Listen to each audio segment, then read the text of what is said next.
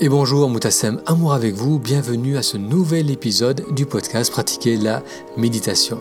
Aujourd'hui on va parler de compassion. Pour cela, j'ai invité Arnaud Guettieux.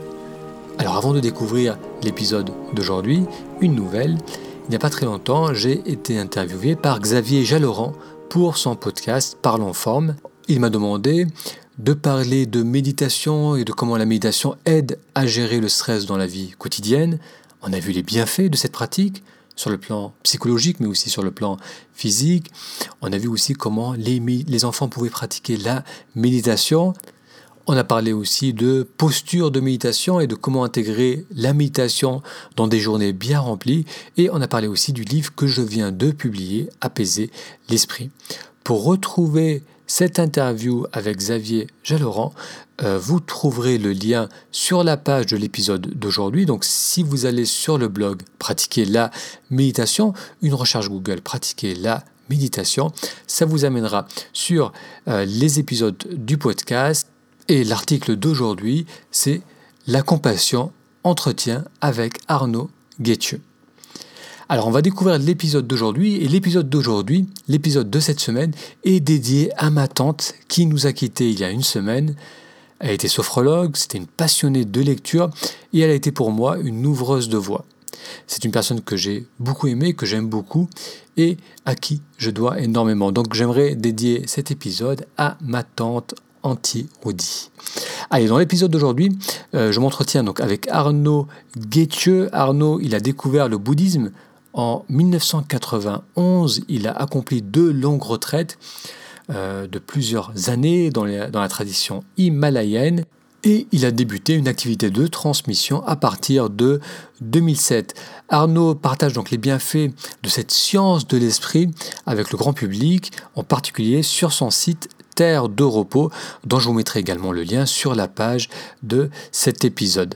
Arnaud a aussi créé une école euh, l'école des soleils en Inde à deux pas de Bodh Gaya, qui est le lieu où le Bouddha atteint son éveil. Donc on va parler de tout ça avec Arnaud, on va parler de compassion, on va définir ce qu'est la compassion, et on va voir aussi pourquoi euh, ce sentiment est très souvent associé à la méditation. On va voir les bienfaits de la, de la compassion, donc les bienfaits de ce sentiment, et Arnaud va aussi répondre à la question, doit-on ressentir de la compassion pour les personnes qui nous sont nocives, qui à un moment nous ont fait du mal? On parle aussi avec Arnaud de cette école qu'il a ouverte en Inde, l'école des soleils. Allez, je vous laisse découvrir mon entretien avec Arnaud Et pour retrouver tous les liens mentionnés durant cet entretien, il vous suffit d'aller sur pratiquer la méditation et sur l'épisode d'aujourd'hui, d'aujourd'hui, la compassion avec Arnaud Guetcheux. Bonjour Arnaud. Bienvenue Bonjour Montassem. À cet épisode du podcast. Je suis content de te recevoir à nouveau. On avait déjà fait un entretien il y a trois ans peut-être, trois ans de ça déjà, même plus peut-être. Le, temps passe vite. Le, temps, le temps passe vite. Et aujourd'hui, on va parler ensemble de compassion. On va voir un peu pourquoi la compassion est si souvent associée au bouddhisme et à la méditation. Et, mais avant ça, est-ce que tu peux te présenter en, en quelques mots, nous parler un peu de ton parcours? Donc euh, bonjour euh, Moutassem et bonjour chers auditeurs et auditrices. Donc je m'appelle Arnaud Guetcheux. Guetcheux c'est mon nom de pratiquant bouddhiste car j'ai un long parcours dans la tradition tibétaine. Donc je suis on va dire devenu pratiquant dans les années 90 en 91 et puis j'ai un long parcours qui m'a amené en particulier à faire deux longues retraites complètement coupées du monde de façon traditionnelle. Donc une retraite d'un an en 2000-2001, une retraite de quatre ans en 2003-2007 et donc, au cœur de cette retraite de 4 ans, j'ai fait donc la, retraite de 3 ans, 3 mois, à l'issue de laquelle on est qualifié de lama si on partage une partie de notre vie, si on consacre une partie de notre vie à la transmission. Donc, je suis lama laïque. Euh, et donc, je transmets depuis quelques années sur Internet, car j'ose utiliser ce, joli média. Et puis, je transmets également en présentiel. Donc, ravi d'être avec toi, avec vous aujourd'hui. Très bien. Donc là, tu es actuellement en France, mais tu fais régulièrement des voyages en Inde. Donc on va, on va parler aussi un peu de, tes projets que tu as dans ce pays. Mais on va commencer par parler de compassion. Donc, qu'est-ce que la compassion? Comment tu définirais le terme compassion? Alors la compassion, c'est un vaste et profond sujet qui qui est facile à appréhender parce que la nature humaine euh, c'est ce que c'est, mais c'est aussi difficile à appréhender parce que les mécanismes profonds et la grande compassion, c'est que c'est un sujet très difficile à appréhender tant notre entendement, notre intellect n'est pas versé dans, dans ce sujet-là. Donc c'est presque deux sujets différents en fait. Donc la compassion, quand on la définit dans le, dans le bouddhisme, c'est cette attitude, cette intention de vouloir que l'autre ne soit pas dans la souffrance, soit éloigné des mécanismes qui mènent à la souffrance. Donc c'est une intention en direction d'autrui pour qu'il ne demeure pas dans, la souffrance. Et puis, à contrario, l'amour, c'est souhaiter que l'autre soit dans le bonheur et la joie. Donc, c'est pas les mêmes concepts, les mêmes notions. Donc ça, on va dire, c'est pour introduire très rapidement la notion de compassion, de, de, petite compassion, qui est déjà extraordinaire, cette intention louable. Et puis la grande compassion, c'est, on va dire, un, un mode d'être ou une connaissance qui est issue de la reconnexion à notre nature profonde, notre nature de, Bouddha, on dit dans le bouddhisme. Mais depuis cette expérience profonde-là, le méditant, le yogi, a la, connaissance directe qu'en effet, la souffrance des êtres naît en eux du fait d'une forme d'illusion, de la saisie d'un soi, d'un ego, et de là émergent tous les mécanismes que l'on appelle, pour parler vite, samsara, donc la grande compassion, on va dire, c'est quand le yogi s'est reconnecté à sa nature profonde, là, il expérimente qu'en effet, tous les êtres ont cette nature profonde en eux, cette nature de Bouddha en eux, mais ne l'ont pas reconnue. À partir du moment où lui s'y est, reconnecté, ne serait-ce que quelques secondes, il sait que tous les êtres sont égaux face à cette nature profonde et que tous les êtres cherchent le bonheur et cherchent à s'éloigner de la souffrance, parce qu'en eux, il y a déjà cette source qu'il s'agit que de reconnaître. Donc euh, voilà, pour une introduction euh, rapide mais déjà assez profonde. D'accord. Et j'imagine que les deux, les deux formes de compassion sont, liées. C'est-à-dire certainement qu'on commence à se familiariser avec la, comme tu disais, la petite euh, définition de la, de la compassion, l'expérience par rapport à l'individu face à soi, et ensuite avec la pratique, on peut élargir notre, notre compréhension. Alors pourquoi souvent on associe cela avec la, méditation euh, et le bouddhisme ou même l'hindouisme, donc dans beaucoup de traditions, il y a mmh, cette mmh. notion de, de travail sur soi, de, de, sur soi, de retour vers soi, et en même mmh. temps euh, d'ouverture vers les autres à travers la compassion. Alors le, le, le, mot bouddhisme, c'est un mot qui a été introduit par, euh, par l'Occident. dans le bouddhisme, en fait, en tibétain, on dit Nangpa, c'est la science de l'intériorité. Donc la science de l'intériorité, c'est un concept qui n'a même pas la conception d'un individu, dans l'expression même, science de l'intériorité. Mais après, il y a quand même un individu qui se met à pratiquer la science de l'intériorité. Donc dans un premier temps, il y a un individu, un soi, un ego qui est en chemin. Et ce soi, cet individu, cet ego en chemin, eh bien, il va utiliser des moyens, des méthodes qui sont en adéquation avec son plan de conscience, avec son mode d'être, qui est donc euh, dualiste, égotique, etc. Et donc, en chemin, on va utiliser la compassion, la petite compassion, comme moyen pour dissiper les voiles qui séparent de la contemplation de notre nature de Bouddha, donc pratiquer la vertu, la générosité, l'amour, la compassion. Euh, c'est un moyen qui va permettre de pacifier un certain nombre de mécanismes cognitifs et émotionnels qui séparent de la contemplation de notre nature profonde. Et puis dans un second temps, la compassion, comme je l'ai dit tout à l'heure, c'est un fruit qui devient comme spontané, donc une humeur, un état, mais aussi une connaissance transcendante, qui là, cette connaissance transcendante va faire que l'individu spontanément va manifester de l'amour et de la compassion, parce que c'est, ça fait partie des fondements de notre nature profonde. Donc là, ça devient comme quelque chose de spontané, naturel. Donc tout au long du chemin, l'amour et la compassion, on les utilise comme moyens, ça devient des fruits et ça devient des qualités ou des vertus comme automatiques. Donc on en parle à tous les stades du chemin. Mm. D'accord. Et quand tu parles de euh, que la compassion peut aider à pacifier, pacifier peut-être un état d'agitation, est-ce que tu peux développer cela En quoi? Le fait de mm-hmm. ressentir euh, la souffrance de l'autre peut nous aider à pacifier notre propre agitation? En fait, le, notre état, euh, je vais caricaturer, mais c'est quand même un peu ça. Hein. c'est le propre de la caricature. Notre esprit est presque binaire, c'est-à-dire qu'on ne peut pas être dans plusieurs états en même temps. Donc si on est vraiment face à autrui dans un réel sentiment d'amour et de compassion, et je ne parle pas d'intellect, je parle vraiment d'un ressenti qui vient du cœur, si on est vraiment dans un sentiment d'amour et de compassion envers l'autre, eh bien à ce moment-là, notre esprit ne peut pas être, ne peut pas être dans les mécanismes liés à la colère, par exemple.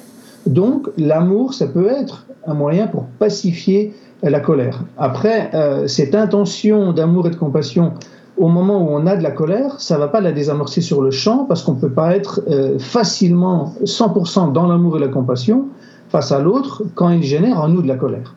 Mais le petit pourcentage de nous qui est déjà en train d'essayer de voir que l'autre en face de nous qui nous dérange, qui nous taquine, eh bien, il est dans ses problématiques. Donc le petit pourcentage de nous qui voit que l'autre est déjà dans ses affects, ça permet déjà de déconnecter certains mécanismes en nous et sur le long terme, ça a vraiment du gros bienfait. D'accord. Et pour activer cette compassion, est-ce qu'on utilise un peu l'intellect? Le fait de se projeter, de, dire, de faire comme tu viens de, de, mmh, mmh. ressentir que cette personne peut vivre des difficultés, passe par des moments difficiles. Donc, est-ce que ça, ça peut nécessiter un peu d'initier cela à travers l'intellect pour nourrir les sentiments en soi? En fait, il y a beaucoup de, dans, ce que, dans la question que tu poses, il y a beaucoup de paramètres très différents. C'est-à-dire que nous sommes tous des individus très différents. Et donc, face à une situation, on va avoir vraiment des vécus très différents. Donc en fonction des individus, pour certains, ça va être très difficile de se reconnecter à eux-mêmes, de se reconnecter à l'autre. Puis quand on se reconnecte à, nous-mêmes, ça peut être se reconnecter à notre chaos, à nos émotions. Donc même la reconnexion, elle ne suffit pas. Donc il faut, on va dire, une certaine dose de, de contrôle ou prendre le pouvoir sur ses affects pour avoir une dose d'implication pour pouvoir être en, capacité de se rappeler, ne serait-ce qu'il faut essayer, enfin qu'il faut, qu'on peut essayer d'avoir un sentiment d'amour et de compassion. Donc on va dire que les individus sont tellement différents face à, ça qu'on va dire en général, il faut cultiver l'attention, la vigilance, le calme mental, le discernement. Et là, c'est on va dire des conditions presque indispensables pour pouvoir être en puissance dans l'empathie et euh, en amour et en compassion. Donc il y, a, vraiment du travail préparatoire conséquent à faire. Eh ben, par exemple, tout ce que tu fais dans toutes tes activités contribue à tout ça d'une très belle façon. Alors, très, euh, merci. Et dans, donc, tu disais que la, la compassion, c'est un outil, mais c'est aussi un fruit. C'est-à-dire, lorsque mm-hmm. l'on développe l'attention, euh, bah, voilà, la plupart des gens sont familiers avec cet aspect de la méditation qui est d'observer le, le, moment présent à travers ses sens, à travers notamment la, la respiration. Donc est-ce que le fait de développer l'attention va aussi naturellement faire émerger en soi la, capacité de compassion?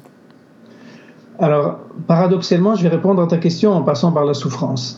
C'est-à-dire que quand le méditant se met à cultiver l'attention la, et la vigilance et la méditation, eh bien, il va reprendre contact avec ce qu'il est, et y compris avec son ego, ses limites et ses failles. Donc la méditation va emmener, va, dans un, va souvent après la lune de miel du méditant, euh, le méditant va avoir des affects et va se reconnecter à ses propres affects d'une façon plus accrue qu'avant. Donc là, c'est une prise de conscience qui peut être utilisée, c'est-à-dire que l'individu prend conscience qu'il a ses limites, ses failles, ses émotions, et c'est exactement pareil pour tous les êtres. Donc quand quelqu'un face à nous est dans les difficultés, dans la souffrance ou nous agace, eh bien, un peu d'humilité. On est tous dans les, finalement dans la même condition. On est habité par un, cet habitant, l'ego, le soi, le soi personnel. C'est l'essence du samsara. Donc, on en est tous là. Donc, déjà, cette prise de conscience de nos limites et de nos affects, ça amène un sentiment d'égalité ou de générosité et donc de, compassion. Et du coup, ça, c'est du vécu et c'est une forme d'intellect, mais qui passe par nos ressentis. D'accord. Euh, c'est que le, le sentiment qui oui, pardon, vas-y, je laisse continuer. Je voulais que tu me répètes ta question pour que je reprenne le fil parce que je j'ai dit que j'allais y répondre, mais j'ai fait l'intro là. Oui. Donc on disait que je te demandais si la, le fait de développer l'attention permettait de naturellement faire émerger en soi la, la mm, compassion. Donc la première étape, comme je viens de le dire, c'est l'attention va emmener une prise de conscience de ce qui se passe en nous. Mais après, quand on cultive le calme mental, et ça se cultive, eh bien, après, on va devenir capable de se rappeler de certaines instructions, se rappeler des outils pour pacifier l'esprit, euh, se rappeler des, des consignes pour euh, appliquer le mental. Bref, il y a des voies. La méditation, c'est un domaine très divers. Il y a des outils très différents. Donc, cultiver l'attention et la vigilance, c'est nous donner les moyens d'appliquer ce qu'on a reçu et ce qu'on est capable de pratiquer. Voilà, y compris l'amour et la compassion. C'est vrai que personnellement, euh, un, sentiment qui revient assez souvent lorsque, depuis que je médite et plus je médite, c'est un sentiment de bienveillance, tout simplement, que je ressens envers moi-même. Ouais, alors qu'auparavant, on peut être dans, dans, le jugement, un peu dur avec soi-même, ou déconnecté simplement de soi-même. Et c'est vrai que lorsqu'on est capable de ressentir cette bienveillance envers soi-même, j'ai l'impression que ça facilite aussi la capacité de la ressentir envers les autres. Donc là, c'est un signe, ce que tu dis là, c'est un signe qu'il y a une certaine dose significative de calme mental qui est en place. Donc ça amène de l'ouverture, ça amène une forme de générosité qui devient comme un second souffle naturel. Et là, c'est un, un, stade où on est vraiment capable pour recevoir et pratiquer des choses très subtiles. Ouais. D'accord. Très bien. Ensuite, donc on a parlé un peu de la compassion dans, l'aspect euh, de la pratique méditative.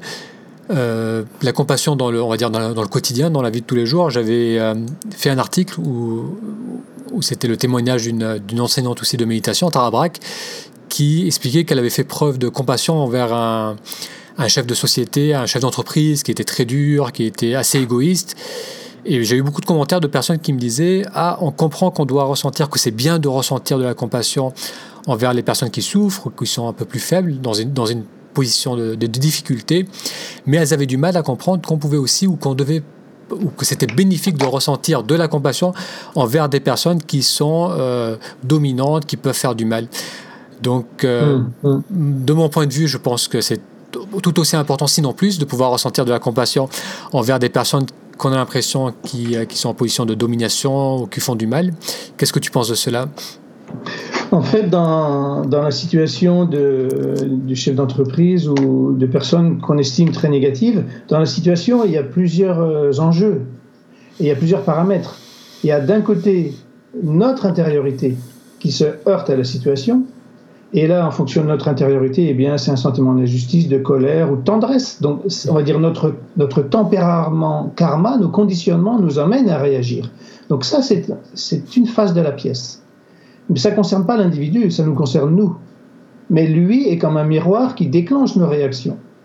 Donc il nous montre finalement notre façon de vivre la situation. Il nous dévoile ce que l'on est intérieurement. Mais ta question, à la base, elle ne devrait pas nous emmener de ce côté-là. La compassion, comme on l'a dit au départ, c'est souhaiter euh, que l'autre soit séparé de la souffrance. Donc la compassion pour un chef d'entreprise ou bref tous les individus qu'on estime négatifs, ça n'a rien à voir avec nous. Donc le chef d'entreprise, c'est prendre conscience qu'il est euh, dans des états émotionnels. Donc intellectuellement, on peut réfléchir à ça. On peut essayer de mettre de côté nos propres affects.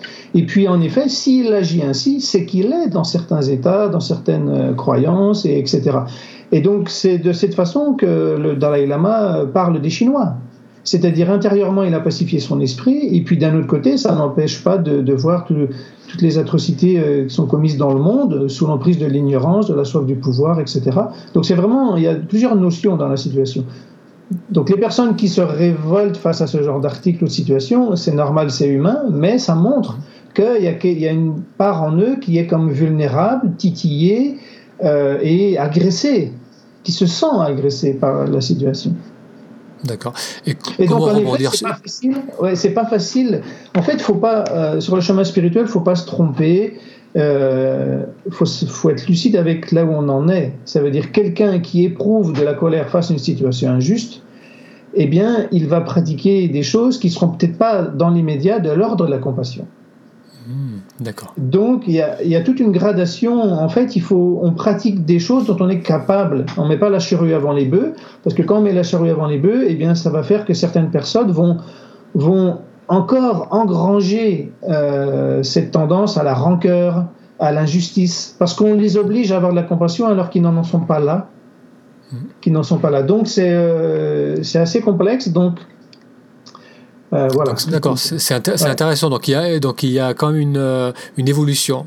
C'est-à-dire qu'il y a une, un cheminement qui nécessite peut-être avant de développer un minimum d'attention à soi avant de pouvoir s'ouvrir à, la compassion. D'accord. C'est ça. Lorsqu'on lorsqu'on pratique, la, par exemple, il y a la pratique de Tonglen dans le, dans le bouddhisme himalayen, c'est c'est lié à la compassion. Eh bien, on commence à pratiquer cette pratique sur soi.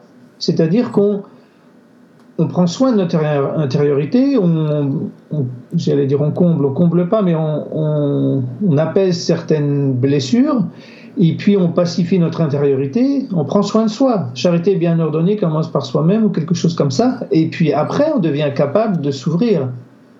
Donc, euh, ouais. D'accord, très bien. Donc j'ai voulu aussi, j'ai voulu aussi te, te faire t'inviter à participer à ce podcast donc pour parler de compassion, mais aussi pour parler d'un projet sur lequel tu travailles et qui est, qui est justement lié à la compassion. C'est le projet d'une école que tu as créé mhm. en Inde. Euh, tu m'as dit dans la ville de... Je m'en souviens plus du nom de la ville. Bodh Gaya, où le Bouddha atteint l'illumination? D'accord, c'est dans quelle partie de l'Inde? C'est dans le Bihar, c'est dans le nord-est, à 4 heures de Calcutta en train. Dans le nord-est. D'accord.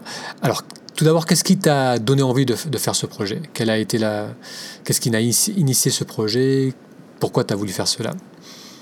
Donc, lors de ma première retraite euh, d'un an, en 2000-2001, euh, en sortant de retraite, je suis allé en pèlerinage euh, à Bodh Gaya et sur des lieux sacrés du Bouddha avec un gros groupe d'occidentaux et d'asiatiques. Et puis je suis resté sur place euh, à Bodh Gaya pendant. En fait, je voulais visiter l'Inde pendant trois mois à l'issue du pèlerinage. Et puis à Bodh Gaya, je me suis tellement bien senti que j'y suis resté trois mois finalement. Et donc j'ai logé chez des Indiens qui sont devenus des amis. Je suis retourné les voir en 2011 et en rendant visite à leur fille qui s'était mariée entre temps. Eh bien, en rendant visite à cette fille dans un village, on m'a fait la requête de créer une école maternelle euh, parce que les écoles gouvernementales sont. Enfin, il y a beaucoup de laxisme dans l'enseignement, beaucoup d'absentéisme chez les enseignants, et puis ça, arrange, ça pourrait arranger les, les, gens du village, qui sont pour 80% des, des cultivateurs. Euh, ça aurait pu les aider, ça aurait pu les décharger des enfants pour qu'ils puissent travailler plus longtemps dans les champs. Et puis ça aurait mis les enfants en, en, scolarité plus jeune. Donc euh, on a créé l'école en 2014. 2014, d'accord. Et c'est une école qui, sur combien de classes? En fait, il y a 80 élèves du, de la petite section au CP. Euh, les parents et les enfants sont très contents de l'école, donc ils nous demandent de l'agrandir. On n'est pas en capacité de le faire, mais on espère le faire dans les années à venir. Et donc c'est à 7 km de Bodh Gaya, cette ville où le Bouddha atteint l'illumination. Et donc c'est un endroit très sympa, à la campagne. Euh, voilà. D'accord. Qu'est-ce que, qu'est-ce que toi, ça t'a apporté ce projet? Mais En fait, c'est, euh, c'est une façon naturelle de, de, prendre soin des amis. Donc, c'est au départ, c'est un projet amical. C'est mes amis, et puis ils m'ont fait la requête de créer cette école. Donc, euh, euh, pourquoi refuser? Donc en fait, c'est euh, puis après les enfants. Moi, j'étais enseignant, professeur des écoles pendant une dizaine d'années en France, en particulier en Seine-Saint-Denis, et donc euh, j'ai lâché, j'ai rendu mon tablier pour me consacrer à la transmission.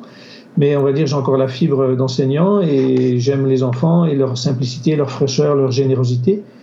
Et donc l'école s'appelle l'école des soleils parce qu'en fait ce sont tous des petits soleils euh, quand on les côtoie, et puis on, va essayer de faire en sorte qu'ils gardent leur soleil euh, vibrant, vivant euh, le plus longtemps possible, et qu'ils le gardent vivant. Oui, et tu as, eu l'occasion d'interagir avec eux, de les connaître, de les voir évoluer? Mhm. En fait, oui, oui, c'est il y a plein de choses très impressionnantes. En fait, on se rend compte qu'ils ont une culture, euh, une culture religieuse et une fibre indienne qui est vraiment intacte et ils ont beaucoup de foi, beaucoup de vertus, mais c'est un pays très contrasté avec euh, beaucoup de choses assez dures aussi. Mais en fait, euh, par exemple, lorsqu'ils m'ont découvert, ils ont découvert que j'étais, alors ils m'ont découvert en tant que lama avec l'habit, après ils se sont aperçus que j'étais enseignant, après, ils m'ont vu prendre des photos, donc j'étais aussi photographe. Après, ils m'ont vu euh, lancer une école, directeur. Après, ils m'ont vu faire de la peinture euh, en bâtiment, donc peintre. Donc pour eux, ça sortait vraiment de leur case. En Inde, ils sont très cloisonnés dans des castes, donc ils naissent dans telle caste, ils auront telle profession. Donc ils ont découvert un individu qui fait beaucoup de choses. Donc ça les, ça les a ouverts euh, à leur potentiel finalement. Ça les a ouverts à tous les possibles. Et donc, du coup, ça fait qu'en classe, il y a une forme d'ouverture d'esprit, euh, un enthousiasme et puis une joie de venir à l'école qui, bah, qui, leur est utile et qui fait du bien à voir. Et même pour les, bénévoles qui vont sur place de temps en temps, ou lorsqu'on va en voyage, et eh bien, en fait, on, reçoit j'appelle ça bénédiction parce que l'ambiance qui règne à l'école et l'énergie des enfants, c'est vraiment du, du, nectar, du bonheur. Donc, on va essayer de les accompagner le plus loin possible tout au long de leur scolarité à venir. D'accord. Et comment tu vois ce projet évoluer? Hmm. En fait, pour l'instant, on vit avec euh, l'école vit avec un tout petit budget de, moins de 400 euros par mois. Donc, ça paye tout le matériel pour les enfants, deux enseignants, une aide, un manager. Donc, euh, ça fait trois, trois salaires et demi, la location du, bâtiment. Donc, c'est vraiment un tout petit budget et on a très, très peu de bienfaiteurs finalement. Mais on, espère petit à petit développer le, le, projet. Et puis, on a pour projet là de créer une classe couture pour former les adolescentes avant qu'elles se marient, parce qu'elles sont mariées assez jeunes dans ces régions-là. 90% sont des mariages arrangés. Euh, quand on le vit sur place, le vécu de ce mariage arrangé, c'est pas du tout ce qu'on peut imaginer en tant que nous Français. C'est vraiment très vertueux et c'est vraiment aux antipodes de ce qu'on peut imaginer. Et donc, on voudrait former euh, ces jeunes ados à la couture. Ça leur permettrait d'avoir un emploi euh, lorsqu'elles vont aller dans le village du marié, parce qu'en fait, toutes les femmes vont dans la famille du marié. Et donc, ça leur permettrait de travailler et ça leur permettrait aussi, entre guillemets, de négocier de meilleurs mariages, donc de, vivre dans de meilleures conditions. Donc, on planifie là de, de, créer un atelier couture pour une dizaine de jeunes femmes, voire de, de créer éventuellement une collection d'habits euh, bien-être euh, en commerce équitable. Donc c'est des pistes, des, des pistes. D'accord. Et qu'il y a des personnes qui souhaitent euh, contribuer ou même aller sur place peut-être pour euh, en tant que bénévole Quel est mhm. le meilleur moyen de, de faire cela? Eh bien, en fait, l'école s'appelle l'école des soleils. Donc, sur, sur Google, vous tapez l'école des soleils. Après, il y a une école en France qui est une école mm, d'enseignement en France, donc c'est pas du tout la même chose. Donc regardez bien une école en Inde, ça va être facilement repérable. Et puis, euh, donc, moi j'y vais régulièrement, puis d'autres personnes y vont régulièrement, donc vous serez, les bienvenus. Et puis, je suis en train de créer un lieu à Bodh euh, un lieu d'hébergement où on pourra aussi faire retraite, des retraites spirituelles, ou peut-être toi, Moutassem, tu pourras emmener tes, amis et, fidèles euh, étudiants en retraite. Et donc, ça sera aussi un lieu d'hébergement pour les bénévoles qui voudront aller à l'école. D'accord, c'est un lieu qui est, euh, proche de l'école? C'est dans, la même, euh, dans la même ville hein, que l'école? Euh, Oui, c'est à 7, à, à 7 km, c'est tout à côté. C'est très facile de se transporter. D'accord, et c'est par Calcutta? Il y a un aéroport à Calcutta? En fait, il y, a un, il y, a un aéroport à Bodh Gaya même. La, cette petite ville a un aéroport, il y a beaucoup de pèlerins, donc il y a des vols très réguliers. Donc c'est pour venir depuis la France, on fait Paris-Delhi, Delhi-Bodh Gaya, ou Gaya. C'est à 3 km de, de Bodgaya, l'aéroport est vraiment sur place, à 3 km de l'école. D'accord. D'accord. Très bien. Ben, je, en tout cas, je mettrai tous les liens, tous les liens sous, sur la page de cet épisode. Et c'est vrai que c'est mhm. intéressant comme concept. Comme tu disais, ça peut être intéressant de, s'il y a des stages sur place, euh, de personnes qui vont participer à des stages et qui en même temps puissent contribuer à l'école ou euh, faire un peu de bénévolat à l'école. C'est vrai que c'est une, euh, ça peut être que extrêmement enrichissant comme, comme expérience et en plus voilà, contribuer au, au développement d'une communauté, au bien-être des petits, c'est, je pense que c'est extrêmement enrichissant. au niveau et ce, qui est intéressant, ce qui est intéressant en Inde, c'est que dans, les, dans, la, dans la loi, dans la réglementation euh, des, des, NGO, des, des, organismes qui soutiennent de tels tel projets, dans les statuts, il est, il est question de méditation, de yoga. C'est-à-dire que dans nos, j'ai découvert ça lorsque les amis locaux ont créé euh, l'école. Euh, j'ai découvert que dans les statuts, eh bien voilà, on peut organiser des stages de yoga, de méditation, etc. Donc ça fait vraiment, euh, c'est vraiment intégré à, la mission de l'éducation en Inde. D'accord. Et donc à Bodh Gaya, je vais créer des, je dois publier le programme des stages que je vais animer euh, dès fin décembre 2018 jusqu'à fin mars. Et donc il va y avoir aussi une retraite interdisciplinaire et euh, donc, euh, je t'en reparlerai, Moutassem, parce que la Kiro, la m'intéresse beaucoup. Et, euh, enfin bref, on en reparlera. oui, avec plaisir. Et une dernière petite question est-ce qu'ils pratiquent la méditation les écoles, les enfants dans cette école? Oui, oui, je leur ai transmis, je leur ai transmis une pratique assez simple qui s'appuie sur quatre animaux. Donc, c'est issu de la tradition Shambhala. Donc, c'est le, tigre, le lion des neiges, le, le garuda qui ressemble à un aigle, et puis le dragon. Donc c'est une méditation qui, qui, se pratique en, allez, en, 10 minutes, en 15 minutes et ils adorent parce que ça se met dans la peau des animaux. Donc c'est cultiver le calme mental, développer des qualités et ça, donne des ailes, ça donne des ailes aux enfants. Ouais, ouais.